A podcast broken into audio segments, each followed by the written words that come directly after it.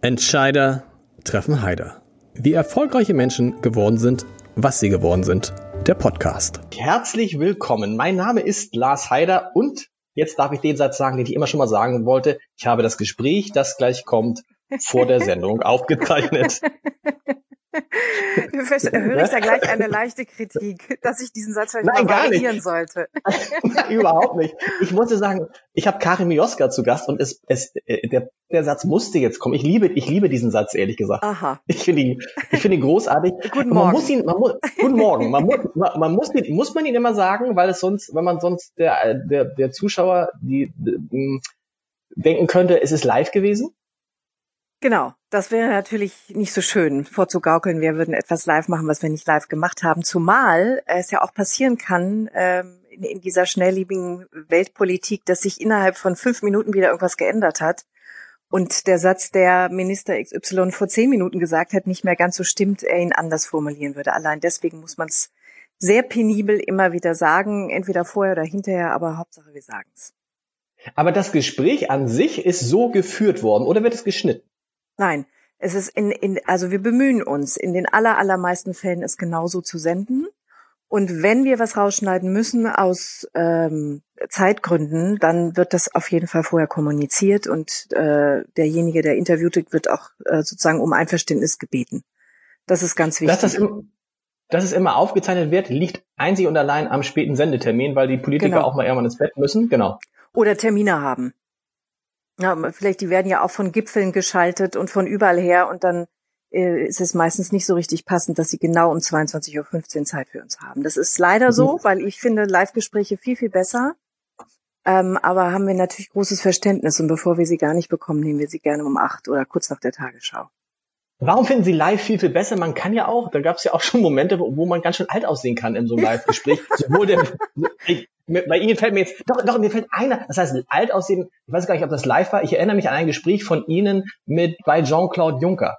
Mhm. Ich weiß gar nicht mehr, das muss gewesen sein, irgendwann, was war denn das? Die Abstimmung über den Brexit wahrscheinlich oder irgend, irgendwas. Auf jeden Fall war am Sonntag irgendeine Abstimmung, wissen Sie das noch, was das war? Kann, war, war ich bei ihm im Büro oder war das eine Schaltung? Genau, Sie waren bei, Sie waren bei ihm im Büro. Ja, das war nicht ähm, Brexit, oder warten Sie mal, wir waren zu den Wahlen, zu den Europawahlen waren wir live in ähm, Brüssel und haben Stimmt. von und dort war, gesendet. Da, genau, und da, da habe ich mit genau. ihm ein Interview aufgezeichnet, richtig, in seinem Büro. Und da war Ihre erste Frage, daran erinnere ich mich doch, weil ich dachte, boah, in der Situation möchte ich nicht sein. Ihre erste Frage war, Herr, ähm, ähm, so sinngemäß, Herr Juncker, äh, haben Sie Albträume vor dem kommenden Sonntag? Und Juncker sagt, nein. Ich schlafe immer gut. Oder, so? Oder sowas hat er gesagt, ne? ja, ja, ja, nein, ich, nein, na, warum? Und dann habe ich gesagt, boah, da würde ich dann sitzen und sagen, oh, wie geht das Gespräch jetzt weiter? Sie waren aber relativ cool. Ist doch herrlich. Also das sind eigentlich die Momente, nach denen wir jiepen geradezu, weil in den allermeisten Fällen sagen vor allem Politiker immer nur das, was sie sich vorher überlegt haben, was ihnen ihre Medienberater äh, zugeschanzt haben. Oder sie wollen das sagen, was sie sich vorher sozusagen als, als Dauerstand überlegt haben und die wird immer wiederholt, egal was ich frage. Und wenn dann einer mal reagiert und spontan reagiert, dann bin ich auch total glücklich, also weil mich das ja auch mal wieder fordert. Also, äh, aber es gibt, es gibt herrliche Momente. Äh, neulich hatten wir Jens Spahn im Interview und der wollte eigentlich live kommen und dann klappt es aber doch terminlich nicht und dann haben wir eine Stunde vorher aufgezeichnet und während wir redeten, ploppt sie ihm, wir haben ja immer so, ähm, so, so, so in ihr nennt man das, ne, so, so Ohrteile mhm. im, im Ohr, damit man das hört, also ein Kabel und damit wir uns gegenseitig hören. Und dieses Ding hängt an einem Kabel, das ist ihm rausgefallen aus dem Ohr. Und zwar ähm, in einem hohen Bogen und, an, und fortan sah ich den, den Gesundheitsminister nur noch auf dem Boden irgendwie rumgraben, so als ob er seine Kontaktlinsen suchen würde. Und wenn das live gewesen wäre, wäre das, glaube ich, ein sehr glorreicher Moment gewesen. Aber so mussten wir dann leider wieder von vorne anfangen und keiner hat's mitgekriegt. Also sowas wäre ja schön, wenn sowas mal passiert. Sie haben es gerade gesagt, es ist manchmal schwierig, mit Politikern zu sprechen, weil man ja schon froh ist, wenn jemand wie Jean-Claude Juncker auf eine Frage antwortet. Mein genau. Lieblingsbeispiel ist, ist da immer Olaf Scholz. Ja. Den können Sie fragen, was Sie wollen. Genau. Die Antwort ist immer die, die er geben will. Ne? Da, da, da habe ich mal eine Szene gesehen, ich weiß gar nicht, ob es bei Ihnen war oder bei Ingo Zabaroni, bei, bei Marita Slomka. Da hat irgendjemand von Ihnen dreien immer und immer wieder die Frage wiederholt. Ja. Und der hat immer, ich weiß nicht, ob es Scholz war, aber der hat einfach nicht darauf geantwortet. Macht das ja. Sinn, dann sechsmal die gleiche Frage zu stellen? Und der, der Zuschauer hat ja dann begriffen, so, ja, okay, er antwortet nicht drauf. Genau. Dann geht's in, in diesem Fall geht's dann nur noch darum, das äh, sozusagen transparent zu machen, dass jemand nicht antworten will. Und äh, wenn Sie merken, äh, der geht beim zweiten Mal, auch beim zweiten Nachfragen nicht drauf ein, dann ist es eigentlich die beste Methode, die ein und dieselbe Frage immer mal wieder anders zu stellen, um klarzumachen, äh, okay, der verhält sich jetzt wirklich stur. Ähm, gut, es ist dann kein Erkenntniserwert und, und kein Erkenntnisgewinn an der Stelle, außerdem, dass äh, man eben sieht, er antwortet nicht und dann geht er eigentlich äh, mit einem Minuspunkt nach Hause.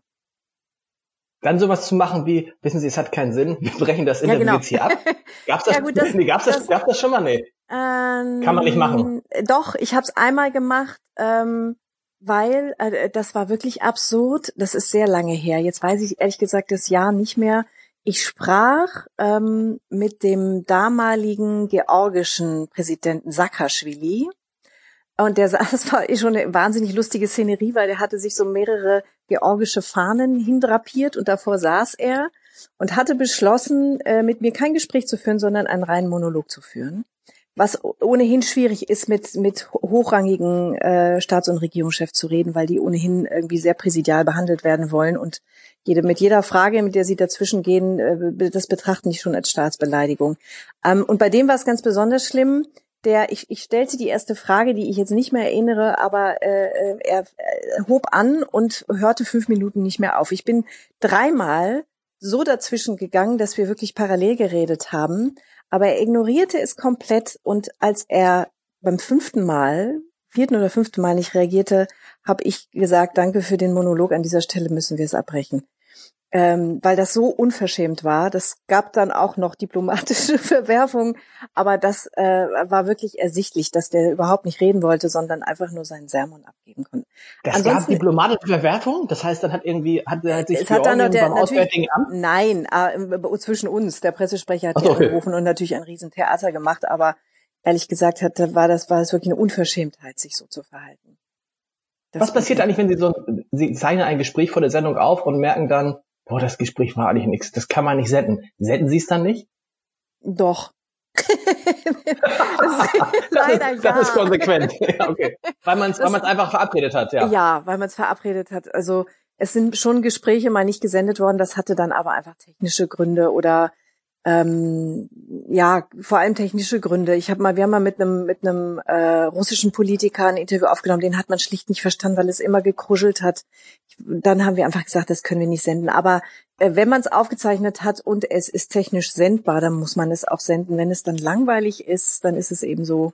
Dann habe ich meinen Job nicht gut gemacht. Wenn ich die, wenn ich das heute Journal und ähm, die Tagesthemen vergleiche, dann sehe ja. ich, dass äh, Herr Kleber und Frau Slomka teilweise sehr aggressiv zu weggehen, sehr, sehr aggressiv. Und manchmal denke ich so, um der Aggressivität willen, und bei den Tagesthemen, bei Ihnen und bei Herrn Zapparoni und bei Pina Atalay sehe ich dann immer, das ist kritisch, das ist hart, aber doch höflich distanziert. Ist das ein Konzept, was dahinter steckt? Ist das bewusst eine Abgrenzung auch zu anderen Fragetechniken?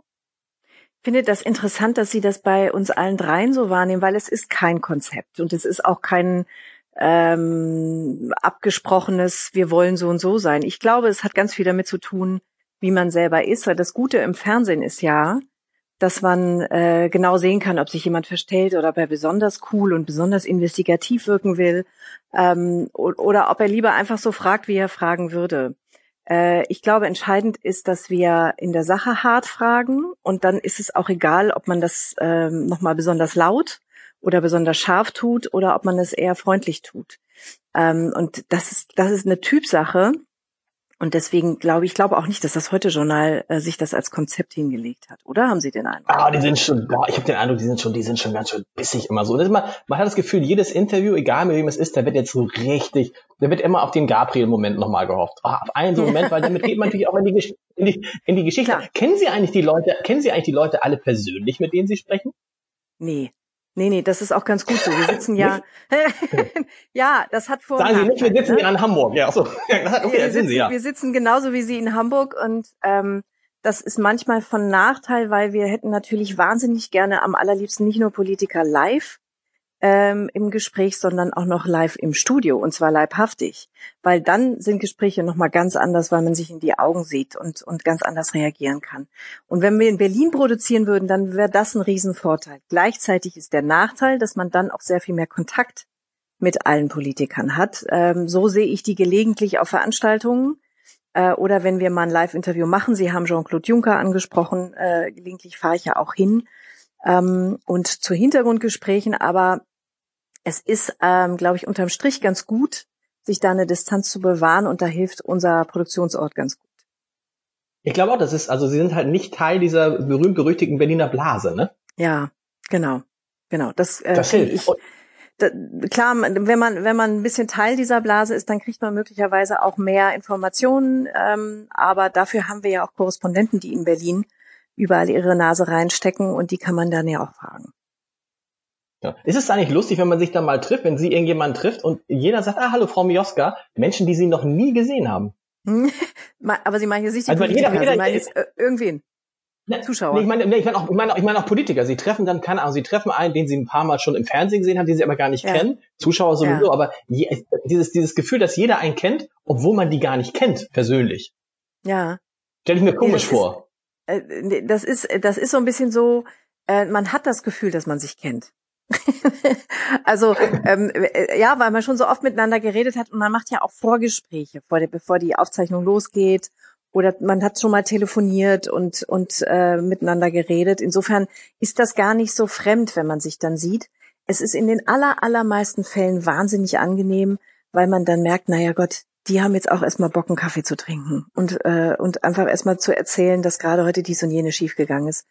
Ähm, das ist einfach auch nochmal freundlich und es ist, es ist gut, ähm, wie soll ich sagen, es hilft auch ähm, als, als vertrauensförderndes äh, Element, sich gelegentlich mal selber in die Augen zu schauen, weil das sind ja auch nur Menschen und die haben auch Stress und die stehen auf der anderen Seite und müssen in so eine schwarze Kamera, in so ein schwarzes Loch gucken und äh, wissen genau, wenn sie irgendwie ein falsches Wort oder einen schiefen Satz sagen, dass das Auswirkungen hat. Deswegen sind die auch angespannt.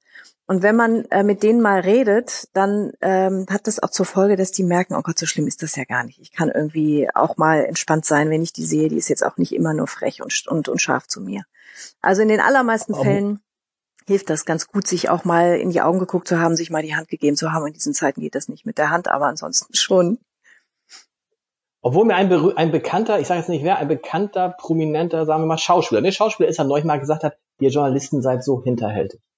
Und zwar, ihr seid im Vorgespräch, ihr seid im Vorgespräch, nicht alle Journalisten, aber viele Journalisten sind hinterhältig, ihr seid im Vorgespräch immer so nett und man denkt so, ach, das wird vielleicht noch mein bester Freund und ich gehe mal mit dem kochen. Und wenn dann die Kamera an ist und wenn es dann insbesondere live ist oder aufgenommen wird, dann seid ihr eiskalt und hinterher seid ihr wieder total nett und man denkt, ist es eigentlich ein und dieselbe Person? Ist nicht einfach. Man muss ja einfach, man ist ja normalerweise nett, aber in dem Moment, wo es zur Arbeit geht, ist es halt irgendwie beim Zahnarzt. Der Zahnarzt ist auch nett und dann zieht er ja. den Zahn. Gut, es ist ein bisschen der Job, ne? Und ähm, was aber schon, ähm, was ich schon versuche, ist, und da kommen wir nochmal darauf zurück mit diesem, was Sie, was Sie gefragt mit, muss man eigentlich so wahnsinnig scharf fragen. Es hilft enorm, ähm, wenn Sie eine Eingangsfrage, also die allererste Frage, wenn Sie mit der wenn Sie da erstmal eigentlich so ein bisschen den roten Teppich ausrollen oder ein bisschen ironisch sind, so dass jemand auch vielleicht lachen könnte. Also wenn Sie einen Türöffner im wahrsten Sinne des Wortes benutzen, damit der andere merkt, oh Gott, ich werde nicht gleich von allen Seiten beschossen, sondern ich kann auch erstmal, ich kann erstmal normal reinkommen und dann können Sie nachfassen. Das hilft ganz oft, damit Sie überhaupt irgendwas erfahren. Wenn Sie von vornherein gleich die, die Bazooka rausholen, dann äh, wissen sie, okay, bei dem Gespräch kommt gar nichts raus, außer ein, ein zur Schau gestellter Kampf. Ähm, nun haben wir in den Tagesthemen leider nicht so wahnsinnig viel Zeit wie ähm, die Kolleginnen Maischberger, Will und so weiter. Ähm, aber man würde gerne bei der Oma anfangen, damit die sich richtig locker reden. Das geht natürlich nicht. Insofern muss man dann relativ schnell professionell auch scharf fragen und hart fragen. Aber oft hilft es, wenn man erstmal ein bisschen freundlich ist, damit der andere seine Angst verliert und seine Anspannung. Zum Beispiel, indem man sagt, das Gespräch, das gleich kommt, habe ich vor der Sendung aufgezeichnet. Das war doch dann. könnte man nicht aber, könnte man nicht aber eigentlich, könnte man nicht diese Gespräche, könnte man diese Gespräche nicht doch länger führen? Das würde ja. mich total interessieren. 30 Minuten ja. führen und dann sagen, ja. fünf Minuten ist, glaube ich, immer so Tagesthemen und den Rest könnt ihr euch äh, im Internet angucken. So wie Sie das in der Zeitung auch machen, ne? Sie, das ist natürlich genau. sehr schön. Man kann, mh, hm, ähm, das könnte man machen, aber da, da haben auch die meisten äh, Politiker keine Zeit für. Okay. Das ist, und das ist dann ein anderer Deal. Dann wissen sie einfach, dass sie viel, viel mehr gefragt werden und dann würden sie sich anders darauf vorbereiten. Ähm, ich glaube, äh, und, und das wäre ihnen, glaube ich, auch nicht wohl zu wissen. Ich nehme da nur einen Ausschnitt heraus. Um, äh, und dann können wir aussuchen, was wir wollen, äh, sondern die wissen ja ganz genau dieses Gespräch von vorne bis hinten so und mehr will ich jetzt auch nicht sagen.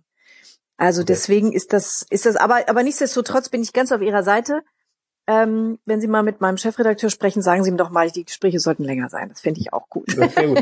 Letzte, letzte Frage zu den Gesprächen. Die Bundeskanzlerin ja. in der Tages äh, Tagesthemen gibt es nicht. Wenn, dann ist es immer gleich ein, irgendwie zur Sache Kanzlerin oder so in die Richtung. Aber so fünf Minuten ja. Kanzlerin gibt's nicht, ne? Ähm, es hat es gegeben. Ich habe, glaube ich, dreimal mit ihr geredet.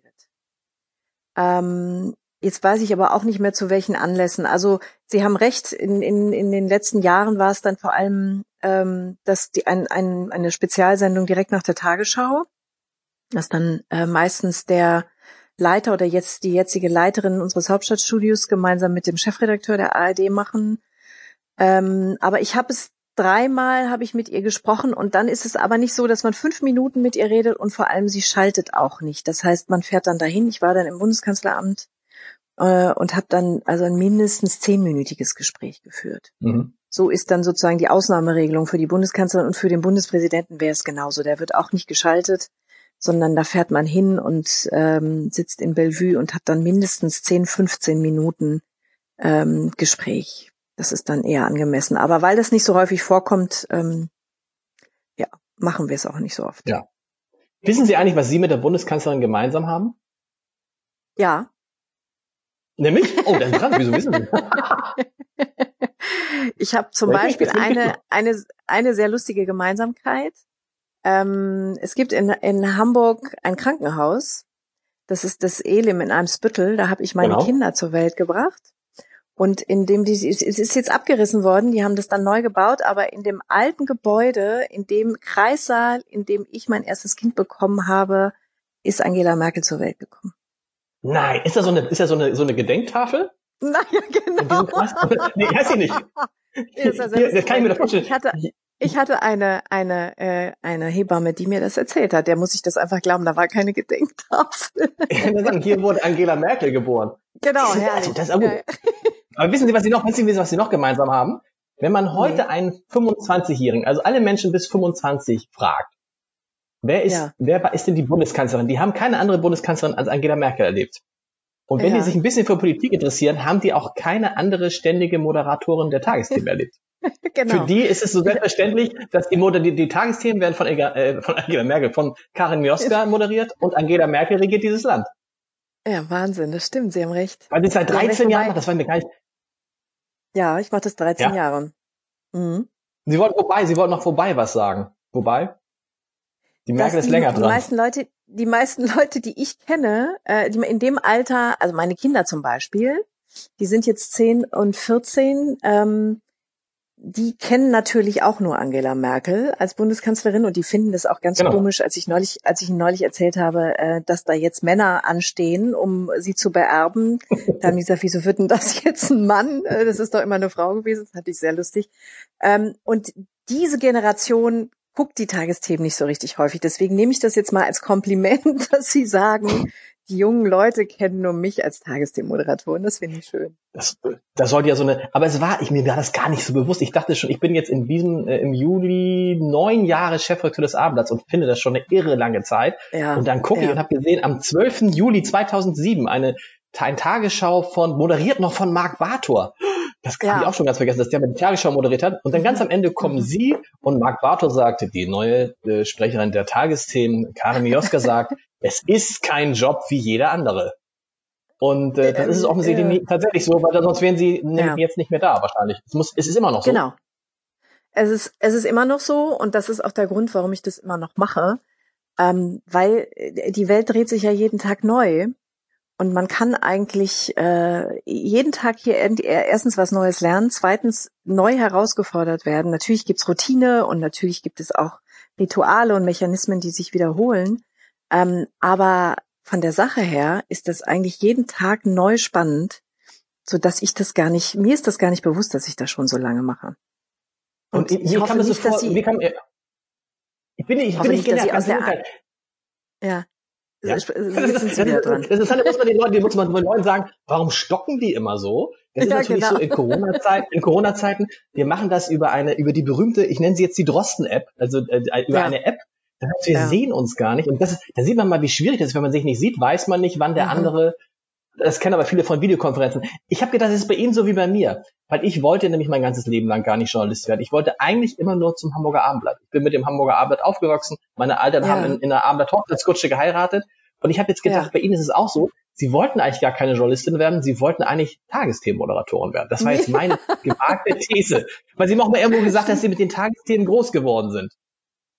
Das stimmt, aber ähm, ich finde es sehr lustig, dass das eine das andere offenbar ausschließt. Sind Tagesthemenmoderatorinnen keine Journalistinnen? Doch, natürlich. Ist der Abendblatt-Chefredakteur kein Journalist? Doch. Ja, aber doch. ich, also zum Beispiel, schon, jetzt, jetzt, könnte, jetzt könnte morgen einer, ehrlich gesagt, es könnte morgen einer vom Spiegel, von der Zeit, von sonst was kommen und sagen, äh, äh, lieber Heider, wollen Sie nicht zum Spiegel zur Zeit? Ich würde sagen, nein.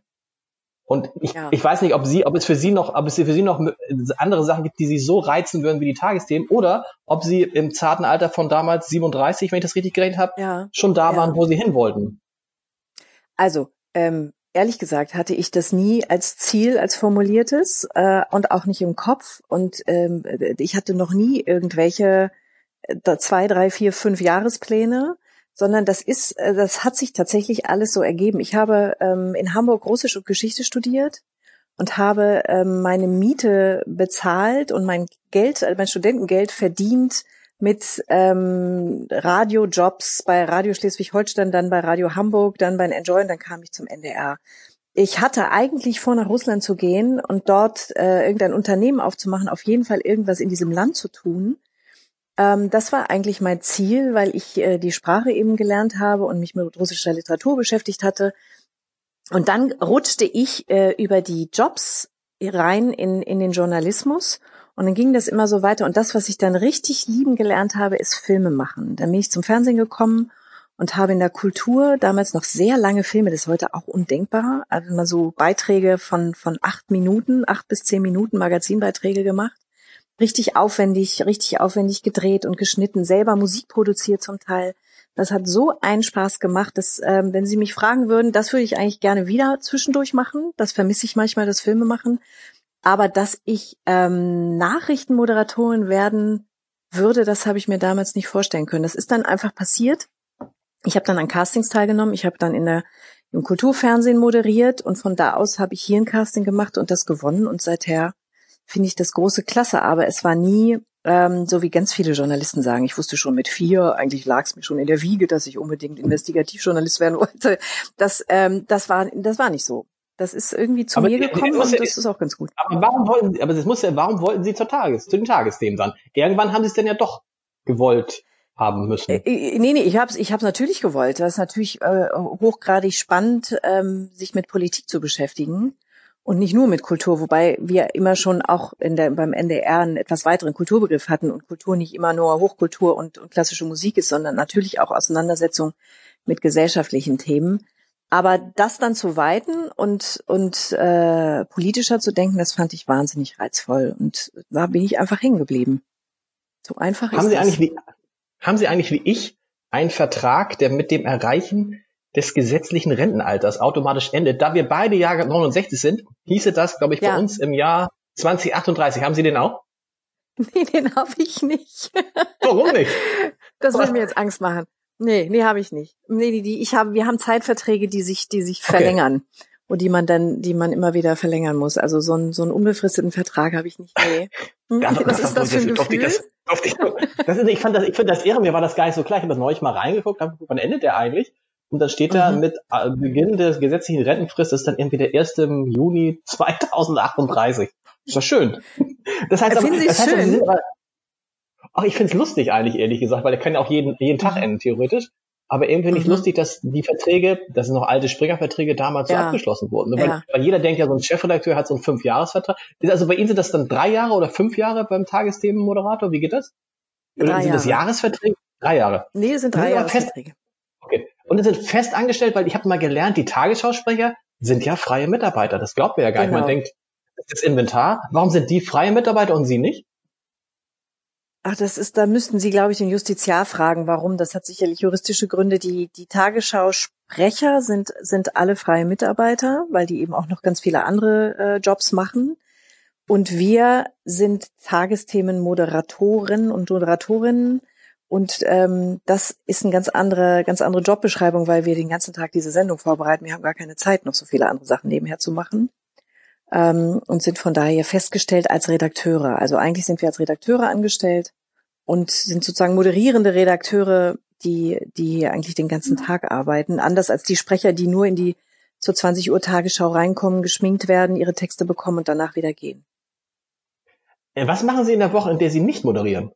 Ist es dann, ist es dann eine freie Woche sozusagen? Arbeiten Sie in der einen Woche so viel, dass Sie dann sozusagen ja. die Überstunden in der nächsten Woche abbauen? Tatsächlich, cool. Ja, so ist es. Das ist tatsächlich äh, ein sehr, sehr langer Arbeitstag. Also wir beginnen die, ähm, im Moment beginnen wir die erste Konferenz um 11.45 Uhr, aber natürlich fange ich vorher auch schon an, mich in das eine oder andere einzulesen und, und äh, Radio zu hören und Zeitung zu lesen. Und dann geht es, geht die Vorbereitung eigentlich den ganzen Tag und ich gehe hier um Mitternacht erst wieder raus. Okay, dann, dann kann man sich vorstellen, eigentlich kann man hier noch ein Bett aufstellen. So, so wenig bin ich eigentlich äh, mit anderen Dingen beschäftigt. Also ich gehe eigentlich nur zum Schlafen nach Hause. Und äh, deswegen braucht man auch die, brauchen wir die freie Woche auch, um so ein bisschen das längere Wochenende zu haben. Und gleichzeitig haben wir da natürlich auch Aufgaben und müssen Dinge, E-Mails beantworten und machen auch den einen oder anderen Vortrag oder sitzen auf Podiumsdiskussionen und ähm, ja, Sie arbeiten ja auch, Sie, Sie arbeiten ja auch sieben Tage, sieben Tage am Stück da einmal, ne? Richtig. Genau, Genau, wir genau. arbeiten immer von Montag bis ja, Sonntag. Und dann zwölf. Ich war ja. mal interessanterweise, als Kai Gnifke noch erster Chefredakteur der Tagesthemen war, Tagesschau ja. und Tagesthemen war, war ich ja. mal in dem alten Gebäude noch und dann hat er mich rumgeführt und irgendwann kam er in so einen relativ kleinen Raum und dann sagte er, das ist die Redaktion der Tagesthemen. Und dann habe ich gesagt, was? Das ist die Redaktion. Sie müssen erzählen, dass jeder da draußen denkt natürlich, da sind jetzt 200, 300 Leute dahinter. Und irgendwie ja, allein die, allein die, oder, das ist eine ganz kleine Truppe eigentlich, ne? Mm. In Wahrheit sind es auch so viele Leute. Also, wir sind ja die, die Leute, die, die Redakteure, die die, die Tagesthemen planen, sind an sich nicht so viele. Also, dann gibt es einen sogenannten Chef vom Dienst, der plant die Sendung. Ähm, dann, und dann gibt es drei bis vier Redakteure, kommt drauf an, wie lang die Sendungen sind, die sind ja auch unterschiedlich lang, am Wochenende kürzer, die ähm, sozusagen die Autoren betreuen und mit denen den ganzen Tag telefonieren, die die Filme zuliefern. Und da die ARD ein, eine riesen Zulieferungsmaschine ist mit, mit Korrespondenten im Inland und im Ausland, sind das ja eigentlich die Leute, die unsere Sendung machen. Das heißt, wir rufen die Redakteure hier im Haus, das sind dann in der Tat nur eine Handvoll, die rufen dann die Korrespondenten an und sagen, ähm, Trump hat heute das und das im Rosengarten gesagt, wir möchten dazu einen Beitrag. Kannst du dir vorstellen, die Geschichte so und so zu erzählen? Und dann bleiben die im, im Gespräch und Kontakt mit den Leuten und dann kommen abends die Filme hierher. So funktioniert das. Aber in Wahrheit sind es natürlich viel, viel mehr Menschen, die an dieser Sendung beteiligt sind. Das stimmt, aber so die, mit denen Sie da zusammensitzen, Sie sagen, es ist eine Handvoll. Welche, welche Rolle haben Sie da als ja. Moderatorin? Sind Sie, sind Sie, sind Sie diejenigen, die sagen Sie, wir machen das, das und das und das? Welche Rolle spielen Sie da außer, nee. dass Sie das abends moderieren? Gut ist, gut, es ist immer sehr richtig, dass es einen gibt, der den Hut auf hat und das ist auch bei uns so. Das ist eben der sogenannte Chef vom Dienst, der denkt sich eine Sendung aus. In den allerseltensten Fällen wird sie abends so gesendet, wie sie morgens auf dem Blatt Papier steht, weil sich die Welt eben doch tagsüber auch noch weiter dreht. Ähm, und die anderen Redakteure plus der moderierende Redakteur, was wir sind, ähm, diskutieren gemeinsam. Deswegen haben wir viel Austausch, viel Konferenzen. Im Moment ist das ein bisschen nervig, ehrlich gesagt, weil wir uns ja nicht so richtig sehen, sondern auch nur über, über Telefon- und Videokonferenzen arbeiten. Aber in einem normalen Arbeitsleben ähm, ist das eine sehr, das ist eine sehr lebendige und, und äh, wichtige Diskussionskultur, die hier gepflegt wird und die, äh, das bedeutet, dass eigentlich alle mitdenken und auch mitbestimmen. Und natürlich der Moderator ähm, gefordert ist, an der Stelle auch zu sagen, okay, dazu könnte ich mir dieses Gespräch vorstellen oder wollten wir nicht mal mit dem reden, ähm, weil ich muss es am Ende ja präsentieren und ich muss durch die Sendung führen und ich muss die, die Beiträge und die Gespräche zusammenhalten. Insofern ist das immens wichtig, dass wir nicht hier irgendwann mal am Nachmittag oder am Abend auflaufen und sagen, hups, was haben wir heute in der Sendung, sondern sie wirklich mitgestalten und mitdenken. Wie im Moment ist das anders? Ich meine, gut, dass sie beim Abend alle im Homeoffice sind, das funktioniert, weil wir ein Produkt machen, ja. äh, wo in der Regel wenig gefilmt wird. Aber ich dachte, sitzen Sie nicht nach wie vor alle in den, in den Fernsehstudios, in diesem neuen großen Tagesschau-Komplex? Sind die Leute auch alle im genau. Homeoffice? Genau. Wir sind im Nachrichtenhaus und da arbeitet jetzt die, die Kollegen der Tagesschau und von tagesschau.de und die Social Media Kollegen, die, die arbeiten hier alle zusammen, aber in gebührendem Abstand. Ich habe, ich sitze im zweiten Stock in einem Büro und verlasse dieses eigentlich den ganzen Tag nicht. Also ich bin immer noch in Büroquarantäne. Das heißt, ähm, dass die, die Kollegen, die der Tagesthemen, die Redakteure, die sitzen unten in Abstand, aber schon zusammen. Und okay. es gibt Teams, die draußen arbeiten, sodass, wenn wir hier einen Corona-Fall hätten, die Teams ausgetauscht werden können. Da wir aber nicht so wahnsinnig viele Moderatoren sind, ähm, haben wir beschlossen, die Moderatoren in Quarantäne zu lassen. Das heißt, wir sehen uns nicht, sondern wir telefonieren nur und machen Videokonferenzen, wobei ich Telefonkonferenzen besser finde, ähm, dass man sich nicht immer sieht, sondern mein Telefon ist ein bisschen angenehmer, finde ich. Und die ähm, sind ganz okay, aber mir fehlt das schon enorm, dass man nicht sich, sich trifft und diskutieren kann. Es ist einfach ein anderer Austausch, wenn man die Kollegen persönlich sieht. Aber so ist das im Moment leider noch und ich hoffe, dass es bald ein Ende hat. Aber ich weiß auch noch nicht wann. Wissen wir alle. Und, und dann kommen, und dann kommen sie, und dann kommen sie irgendwann zur, zur, zu den Tagesthemen runter, gehen ins Studio, genau. moderieren die und sehen aber, die haben mit keinem anderen Kontakt. Genau, ich habe mit den Kollegen äh, keinen Kontakt. Den einzigen äh, Menschen, den ich wirklich sehe und zu dem ich Kontakt habe, ist der Maskenbildner oder die Maskenbildnerinnen. Mhm. Und die sind natürlich bewaffnet mit äh, Maske und Handschuh und Brille und, und dem ganzen Schnickschnack und die schminken uns. Äh, es gibt auch Kolleginnen, die sich selber schminken. Das ist in unserem Ermessen. Äh, und danach gehe ich ins Studio und dann sehe ich natürlich den Nachrichtensprecher oder die Sprecherin die da ist oder der da ist, ähm, aber die sind natürlich so weit weg, dass das eh keine Gefahr ist. Und den Rest sehe ich nicht. Dann fahre ich nach Hause im Fahrstuhl und äh, bin wieder in meiner Wohnung. ist ein bisschen das einsam ja, gerade, Herr Haider. Das ist ja, ja. Ich sagen, das, ist ja ganz, das klingt ja ganz traurig.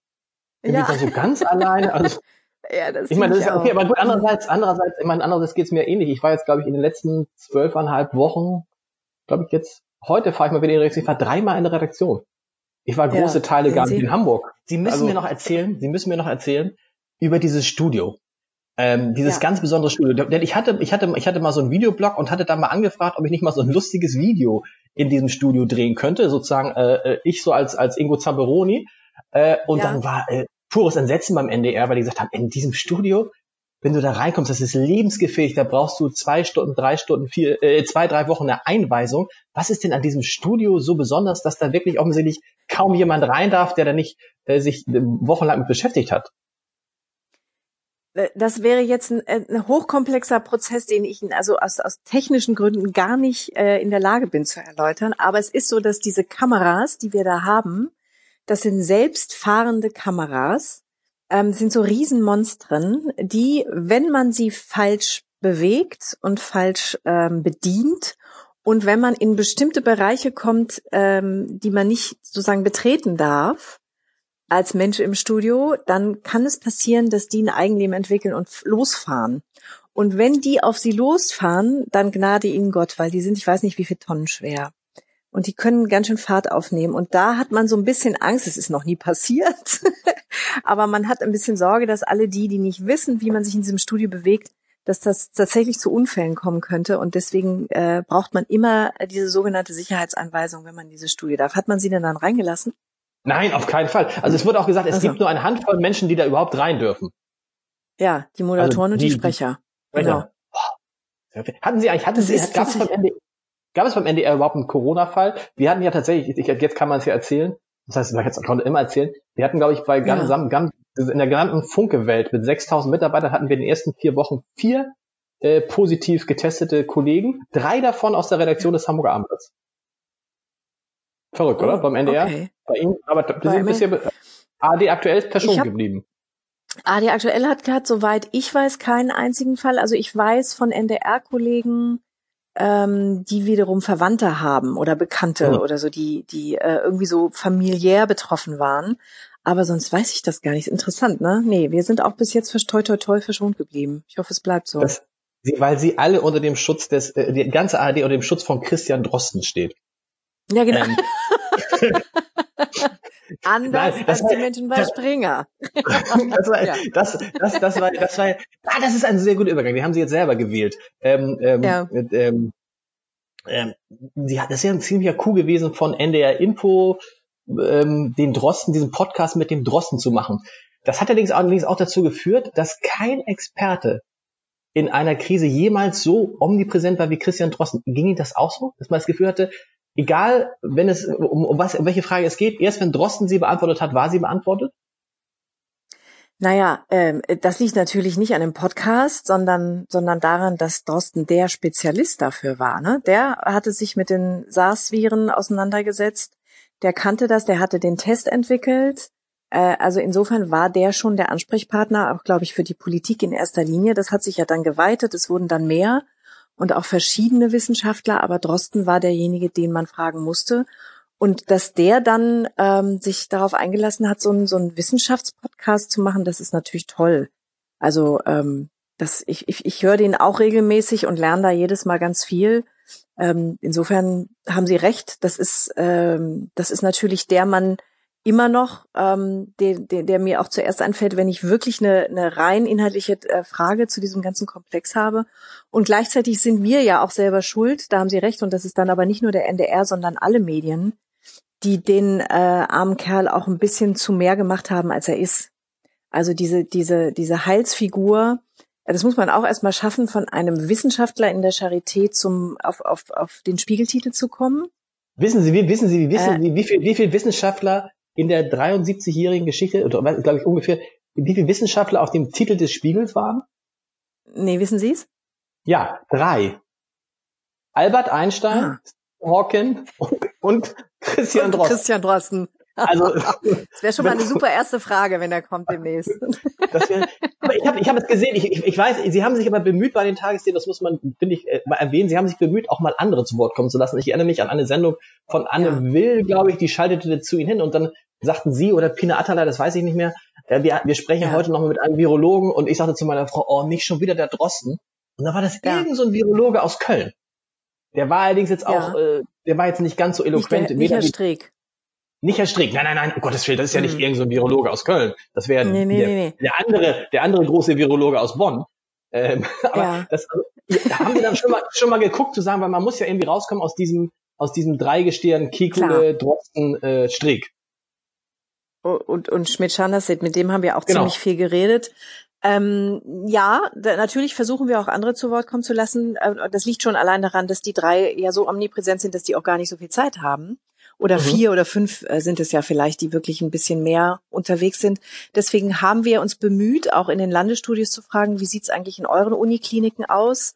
Äh, was sind das für Virologen? Sagt doch mal, wie die, äh, ob die ins Fernsehen gehen, ob die reden. Und was mir auch noch wichtig ist, wir haben bemühen uns immer wieder auch weibliche Virologinnen vor die Kamera zu bekommen, ähm, weil äh, doch der Vorwurf irgendwann aufkam und, uns, und wir uns auch selbst vorgeworfen haben, dass es immer nur männliche Wissenschaftler sind und es gibt sehr gute weibliche Virologinnen. Frau Addo ähm, aus Hamburg? Zum Beispiel, zum Beispiel, genau. Und Frau Brinkmann und die, die gehen auch ins Fernsehen, aber viele andere ähm, haben es dann gescheut. Insofern ist so ein bisschen der Eindruck aufgekommen, dass wir bewusst mit Männern reden und weniger mit Frauen, was natürlich totaler Unsinn ist. Also das äh, versuchen wir immer wieder und ich achte auch drauf, dass wir regelmäßig auch Frauen als Gesprächspartner haben.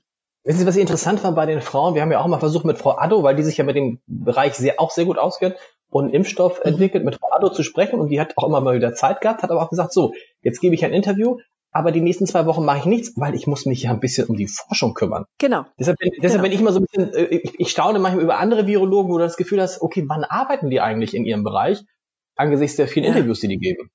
Aber gut. Genau. Die Krise, die, vielleicht das ist deren Problem.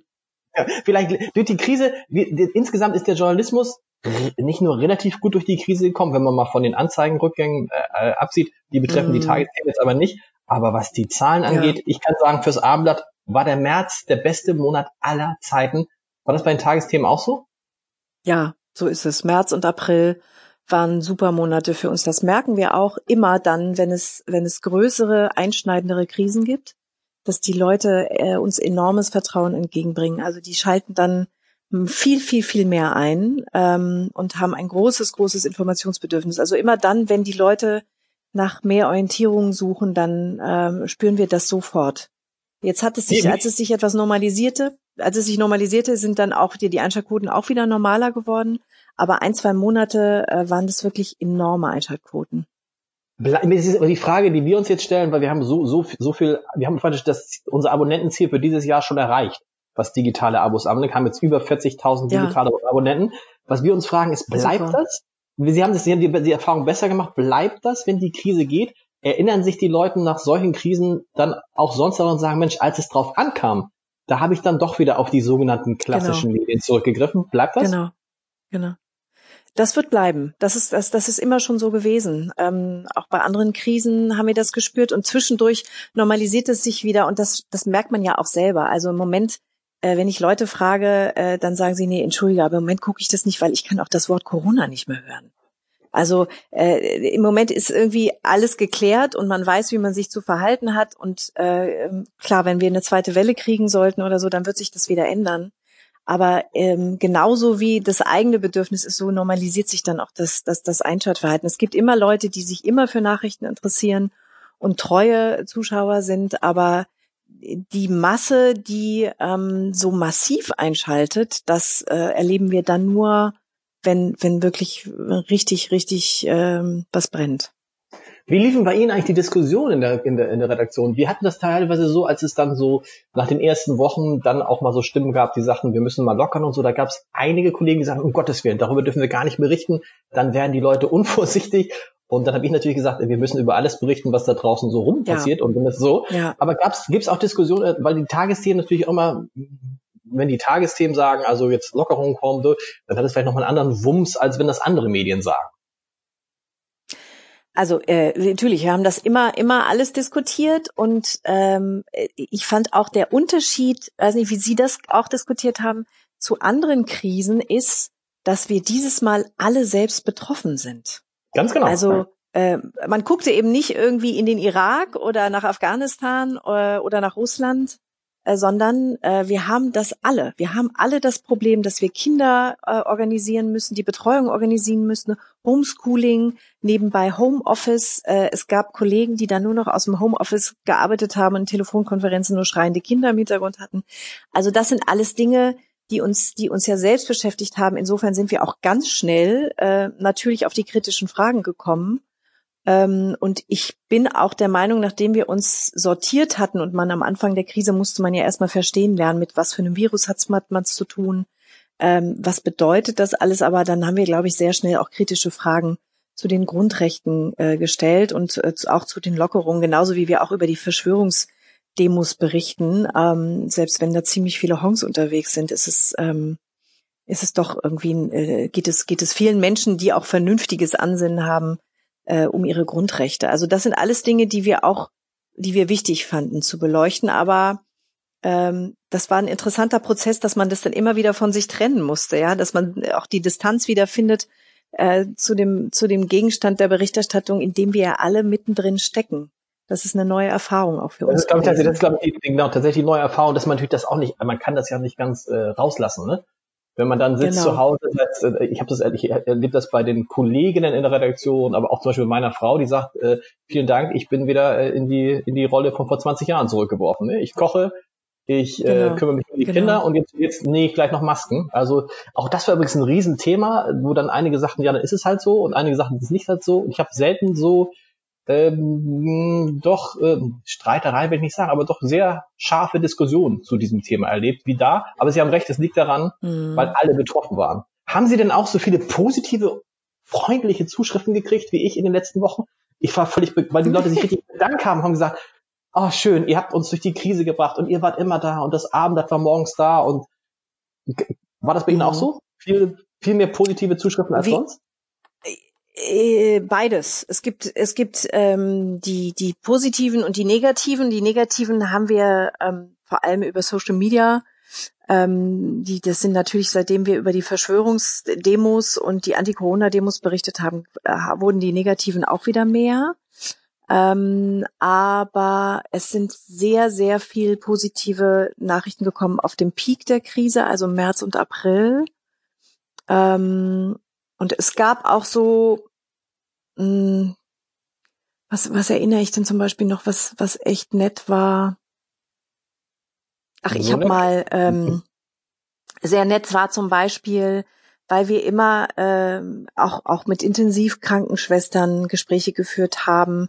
In, und, und, und dann habe ich mal in diesem Zuge ganz bewusst gesagt, ich habe ja eben schon erwähnt, dass ich, dass wir uns versuchen, äh, auf die Fahnen zu schreiben, auch mehr mit Frauen zu sprechen, dass nicht immer der Eindruck entsteht, die die das, die gesamte Wissenschaft bestünde aus Männern. Äh, und in, in einem Zuge eines Interviews mit einer Intensivkrankenschwester habe ich in der Anmoderation mal gesagt, nicht wie üblich, ähm, wir sprechen heute von Ärzten und Krankenschwestern, sondern ich habe gesagt, äh, wir sprechen heute von Ärztinnen und Krankenpflegern. Also ich habe es mal gedreht ähm, und ähm, habe dann ein Orden bekommen von irgendeiner, ich weiß nicht mehr, von irgendeiner Krankenschwesterstation bin ich zum Mitarbeiter des Monats gewählt worden. Also es gab, gab so viel äh, wahnsinnig äh, ähm, herzliche Reaktionen, die ich erinnere, die ganz besonders waren in dieser Krise. Da haben Sie recht. Antworten, antworten Sie selber drauf auf Mails, die an Sie gerichtet sind? Ähm, ich versuche das, aber ich schaffe es nicht. Also das sind, es sind zu viele. Ähm, aber ich versuche so viel wie möglich zu beantworten und habe aber auch Hilfe also Assistentinnen, die mir helfen, ähm, damit irgendwie einigermaßen klarzukommen, weil wir versuchen schon alles das, was höflich formuliert ist, auch die kritischen Sachen ähm, wirklich auch immer zu beantworten. Und das, was nicht höflich formuliert ist? Ich antworte auch auf die Sachen, die nicht höflich formuliert sind. Das macht den meisten, das macht fast die meiste Freude. Ehrlich? Sie, nee. Sie, ich schreibe dann immer, ich schreibe nee. dann immer, also je nachdem, es gibt, es gibt zwei, ich, hab, ich, es ich schreibe dann immer, äh, sehr geehrter Herr so und so, Vielen Dank für Ihre Mail. Es tut mir leid, dass Ihnen Ihre, unsere Berichterstattung nicht gefallen hat. Ähm, das war natürlich nicht unser Ziel und dafür kann ich mich nur entschuldigen. Das mache ich äh, natürlich auch, wenn es noch so eine, kommt immer so ein bisschen drauf an, wie unhöflich es ist. Wenn es nur einfach nur unhöflich formuliert ist, mache ich das auch so. Ähm, aber wenn es unter der Gürtellinie ist, höre ich langsam, höre ich auf. Dann habe ich auch keine Lust mehr, mich damit zu beschäftigen. Dann, dann schmeißen Sie es auch weg? Ja, wenn es, ja. wenn es Beschimpfungen sind, schmeiß ich es weg. Ja. Ich stelle ja fest, wenn man dann, wenn man dann antwortet, die meisten Leute entschuldigen sich dann für den Ton. Ich schreibe auch sehr gern, zum Beispiel, sehr geehrter Herr so und so, wenn jemand ganz pöbelig war, ne, schreibe ich sehr geehrter Herr so und so, ja. schön, schön von ja. Ihnen zu hören. Und dann sind die Leute völlig äh, so, aber also deshalb, ja gut, ist, aber wahrscheinlich sind die sind die Bepöbelungen bei Ihnen dann noch äh, noch eine Spur schärfer als bei mir. Die die können die können können sehr äh, äh, ungehobelt sein, ja. Das das macht dann keinen Spaß. Aber wir haben uns auch mal vorgenommen, als es mal eine Zeit lang gehäuft vorkam, haben wir gedacht, okay, was machen wir jetzt? Und dann haben wir mal eine Aktion ins Leben gerufen, die hieß Sag mir, sag's mir ins Gesicht. Genau. Ähm, und haben, ich weiß nicht, ob Sie sich daran erinnern, und das wiederholen wir gelegentlich, äh, um die Leute dann mal irgendwie von, von diesem, äh, von dieser Palme runterzuholen, auf der sie dann gelandet sind. Ähm, und das ist wirklich eine interessante Erfahrung, weil wenn man sich dann, wenn die Leute, die sich dann stellen, ja, dann ist jemand, der hat sie beschimpft mit den allerschlimmsten Tiraden. Und der stellt sich dann und sagt, okay, ich komme ins Gespräch. Und dann sitzt man sich irgendwie per Video gegenüber und schon sind die in, in der Sache immer noch bei ihrer Kritik, aber vom Ton wird es plötzlich ganz, ganz nett. Und das finde ich echt eine gute Erfahrung. Also das sollten sich manche Leute fragen, die sich hinsetzen und mal ihren ganzen Frust rausschreiben wollen. Man kann es aber manchmal auch selber verstehen. Man ärgert sich ja manchmal auch, keine Ahnung, über den Handwerker oder über irgendwas, was zu spät gekommen ist ist dann manchmal auch böse. Mir ist es dann immer ja, total... Ja, aber deswegen bewerfen Sie den ja nicht gleich mit Äpfeln, nee, oder? Wenn nee, das stimmt. Nee, das meine ich. Mhm. Ich habe noch, ich muss noch zwei Fragen stellen, dann, dann, Sie müssen ja auch noch, haben Sie heute Sendung? Ja. ja. ja heute, oh Gott. Ja. Also, eine, das fand ich, haben Sie eben angesprochen. Wie ist es denn mit diesem, mit dieser, mit dieser Gendersprache? Im, in Hamburg, im neuen Koalitionsvertrag gibt es mehrere Seiten darüber, wie man künftig richtig sprechen soll, so dass sich keiner benachteiligt fühlt. Ist das eine Debatte, die man in den Tagesthemen auch hat? Also, die Politiker, mit denen Sie sprechen, sagen ja immer, die Wählerinnen und Wähler, die Politikerinnen und Politiker, die Krankenschwester, ja. nee, das da nicht. Und dann denke ich auch, oh, dadurch wird das Ganze immer länger. Bei Ihnen ist es immer noch die, die normale, nee. nicht? Ach nee, dass wir, also wir bemühen uns schon ähm, auch sozusagen beides mitzusagen, aber das geht nicht immer. Es geht einfach nicht, weil, weil, weil sonst kam sie irgendwann mal einen Teppich im Mund, wenn sie überall noch genau. aber beide Formen mit bedenken.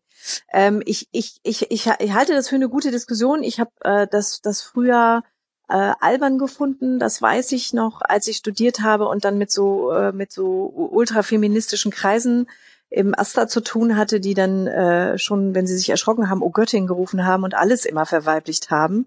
Und es gab dann auch keinen patriarchalischen Großbuchstaben mehr. Und da habe ich gedacht, Kinder, jetzt lasst mal die Kirche im Dorf. Äh, geht's euch noch gut? Und aber mittlerweile habe ich doch auch das Gefühl, ähm, oder ich weiß das natürlich, weil ich mich jeden Tag mit Sprache beschäftige, dass Sprache enorm viel verändern kann. Und das ist natürlich ein schleichender Prozess und das dauert ein bisschen. Ähm, und deswegen finde ich es gut und richtig, da immer wieder drauf zu achten. Ich finde es aber auch überhaupt nicht schlimm, wenn es nicht in jedem Satz passiert. Also was machen Sie? Ist, Sprache ist was, ja? Ja, was, was machen, was Sie, machen Sie? Was machen Sie? Oder was, was sage ich all den Leuten, die mir jetzt schreiben und sagen, sag mal, gibt es nicht andere schöne deutsche Wörter für Lock Lockdown, Shutdown, Homeschooling und so? Tatsächlich ist ja sozusagen mit dieser Corona-Pandemie ja. auch so eine neue, eine neue Welle von englischen Begriffen, die, die selbstverständlich, glaube ich, auch, ja. also Sie sagen, Sie sagen auch nicht äh, Hausunterricht oder zu Hause unterrichten, Sie sagen auch Homeschooling, Sie sagen auch Lockdown. Nee, Homeschooling habe ich nicht gesagt. Okay, okay. Aber, aber äh, das, äh, weil ich eigentlich ein bisschen äh, allergisch bin auf, auf zu viel Anglizismen. Ähm, aber Sie haben recht, Lockdown habe ich natürlich auch gesagt, weil es schwierig ist, das zu übersetzen. Ähm, aber zu Hausunterricht kann man schon sagen. Also ich ah. finde schon, dass wenn man äh, dass das so ein bisschen zu unserer, zu unseren Aufgaben gehört, ähm, die Dinge einfach ein bisschen verständlicher zu formulieren und auch zu übersetzen. Also zu viel, zu viel englische Worte finde ich auch nicht richtig. Allerletzte Frage. Sie sind mit einem Wissenschaftler verheiratet. Ist das in, ja. äh, ist das in so einer, der ist Pathologe, ne? Ihr Mann? Der ist Pathologe, ja. Pathologe. Ist mhm. das in so einer Krise? Pathologe. Ist das in so einer Krise ein Vorteil oder ein Nachteil? Sieht er dann die Tagesthemen ganz anders als vorher und sagt, was du da wieder erzählt hast, ist wissenschaftlicher völliger Quatsch. ähm, ich, ich finde das in so einer Krise einen immensen Vorteil, ähm, weil der ähm, äh, erstens kann der mir diese, diese ganzen virologischen Phänomene besser erklären, wenn ich sie nicht verstehe. Und zweitens ist es so, dass wenn wir ähm, als es anfing mit den Lockerungen und die ganzen Bundesländer und Ministerpräsidenten sich ständig überboten mit, äh, wer macht mehr auf und wer macht mehr Lockerungen. Äh, und, und, irgendwann kam der dann und sagte, Entschuldigung, habt ihr eigentlich, merkt ihr eigentlich noch, dass es gibt noch ein Virus und das ist auch noch da? Äh, und ihr redet gar nicht mehr darüber, sondern ihr redet nur noch äh, da, darum, wie man, wie man die Wirtschaft wieder hochfährt und wie man die, die Menschen wieder rettet aus ihren eingesperrten Wohnungen. Es gibt aber dieses Virus ist nicht weg, auch wenn man es nicht sieht. Und er knallt mir dann fünf neue Studien auf den Tisch und sagt, und hier zeige ich dir mal, wie gefährlich es eben doch ist, wenn man dieses und jenes tut. Also insofern ist das immer eine, eine sehr bereichernde Diskussion mit Wissenschaftlern, da im Gespräch zu bleiben, auch mit meinem eigenen. Wobei ich diese Diskussion, die habe ich auch geführt in der Redaktion, als es am 20. April losging und alle und ich sagte, jetzt müssen wir dir über diese Lockerung mal berichten. Wir dürfen das nicht. Und du wirst sehen, in zwei Wochen, in vier Wochen, in sechs Wochen, in acht Wochen. Jetzt sind ja, glaube ich, wie viel sind sonst den 20. April? Ist relativ viel Zeit vergangen. Und man sieht ja, ja, trotz all dieser Lockerung stehen wir ja sehr, sehr gut da. Ich meine, wir haben in Hamburg im Schnitt im Moment 0,9 ja. Fälle auf ja. 100.000 Einwohner. Also zum Glück ist es nicht so schlimm gekommen. Und vielleicht können Sie, gibt es genau. irgendeinen Plan, wann Sie aus Ihrer Quarantäne wieder rauskommen? Nee, aber wir wollten jetzt in, in diesen Tagen mal darüber sprechen. Ich würde es Ihnen dann sagen. Ich hoffe sehr bald, weil ich, oh ich möchte hier nicht, möchte hier nicht eremitisch äh, vereinsamen. Aber es, ich, es, wird, es wird sich irgendwann verbessern. Ich glaube auch, dass wir das jetzt bald wieder versuchen zu ändern. Ähm, aber gut, wir wissen natürlich nicht, ob es nicht doch nochmal ähm, sich wieder verschlechtert, meist, wenn, wenn vielleicht das Wetter schlechter wird oder so und die Leute wieder mehr drin sind. Aber dann ist ja Oktober. Sie, stellen Sie mir vor, Sie sind mit Oktober mm. immer nur allein. Das ist ja. Nee, oh, das, nee, das wollen wir nicht. Das wollen wir nicht. Das, äh, das, äh, das wollen wir nicht und das ähm, prangere ich an. Ich werde mit meinem Chefredakteur darüber reden. Ich hoffe, dass es sich bald ändert. Ja. Vielen Dank. Vielen Dank. Top. Ja, sehr gerne.